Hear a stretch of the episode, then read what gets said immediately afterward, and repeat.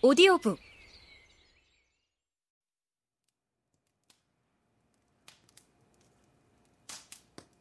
정말 흥미로운 사건이군요. 다른 일은 또 없었습니까? 셜록 홈즈가 서둘러 물었다. 네, 있었어요. 그것도 바로 오늘 아침에 일어난 일이에요. 그것 때문에 선생님을 찾아온 거고요. 자, 이걸 좀 보세요. 모스턴 양은 봉투에서 편지를 꺼내 홈즈에게 건넸다. 직접 읽어보세요. 오늘 아침에 받은 편지입니다. 고맙습니다. 그 봉투도 함께 주십시오. 홈즈는 봉투와 편지지를 차례로 살펴보았다. 음. 7월 7일자 런던 남서부 소인이 찍혀 있군. 허. 귀퉁이에 엄지손가락 지문이 보이긴 하지만 필경 집배원의 것이겠고 한 다발에 6펜스씩이나 하는 봉투에 최고급 편지지를 사용한 걸 보면 취향이 꽤나 까다로운 사람인 게 분명해. 역시 여기에도 주소는 없군. 오늘 밤 7시 라이시엄 극장 입구에 왼쪽 세 번째 기둥에서 기다리시오. 혼자 나오기 불안하다면 믿을 만한 친구 두 명 정도를 데려와도 좋습니다. 당신은 피해자입니다. 마땅히 공정한 보상을 받아야 합니다. 경찰에는 알리지 마십시오. 경찰이 알게 되면 모든 일이 수포로 돌아갈 겁니다. 익명의 친구로부터.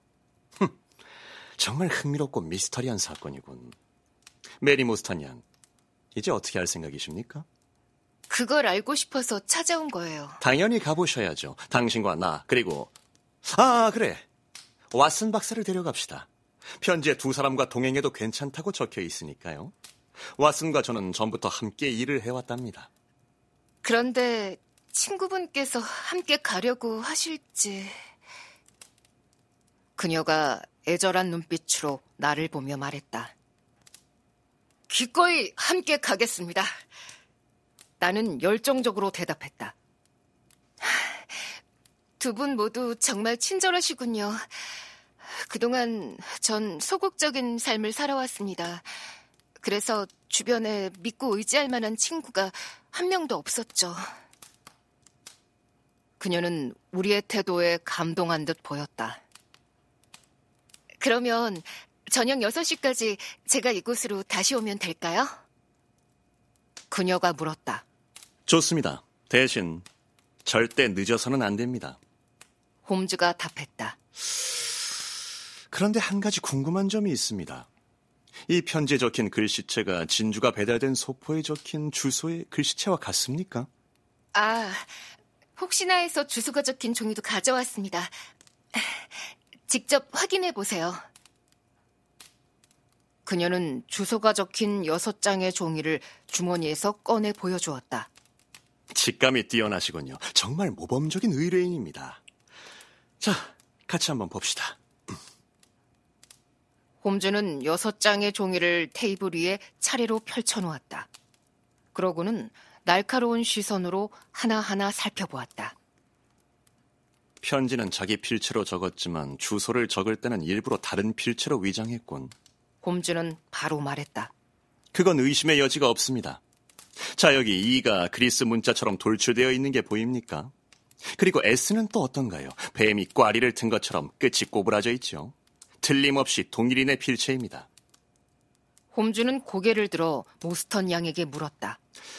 메리 모스턴 양, 저는 헛된 희망 따위는 심어주고 싶지 않습니다만 혹시 이 필체가 아버님의 필체와 유사한 구석이 조금이라도 있습니까? 아니요, 전혀 없습니다. 모스턴이 고개를 저으며 말했다. 좋습니다. 그럼 6시에 다시 뵙죠. 아, 참. 괜찮다면 편지는 제가 가지고 있어도 되겠습니까? 이제 3시 반이니까 기다리는 동안 좀 더 조사해보고 싶군요. 네, 그렇게 하세요. 그럼 이따 뵙죠.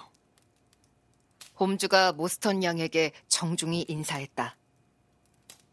네, 안녕히 계세요. 우리를 찾아온 아리따운 아가씨가 밝고 다정한 표정으로 홈즈와 나를 번갈아 보며 말했다. 그러고는 탁자 위에 놓인 진주 상자를 다시 가슴에 품고 서둘러 방을 나섰다.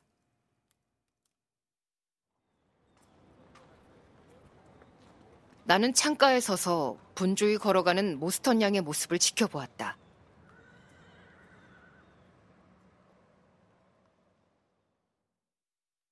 거리에 침울한 군종 사이로 그녀의 회색 터번과 하얀 깃털 장식이 작은 점으로 보일 때까지 나는 그녀에게서 시선을 떼지 못했다. 정말 매력적인 아가씨야. 나는 홈즈를 돌아보며 감탄했다. 홈즈는 파이프에 불을 댕겼다. 그리고 다시 안락 의자에 몸을 파묻고는 눈을 감으며 말했다. 그랬던가? 친구의 목소리에서 노고남이 묻어났다. 눈여겨보지 않았어. 무심하긴. 가끔 자네는 사람이라기보단 기계 같은 냄새가 나.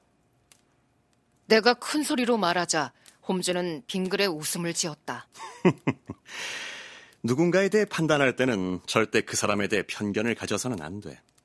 나에게 고객은 그저 사건의 한 가지 단위, 한 가지 요소일 뿐이야. 그 이상도 그 이하도 아니지. 홈즈는 계속해서 자신의 견해를 피력했다.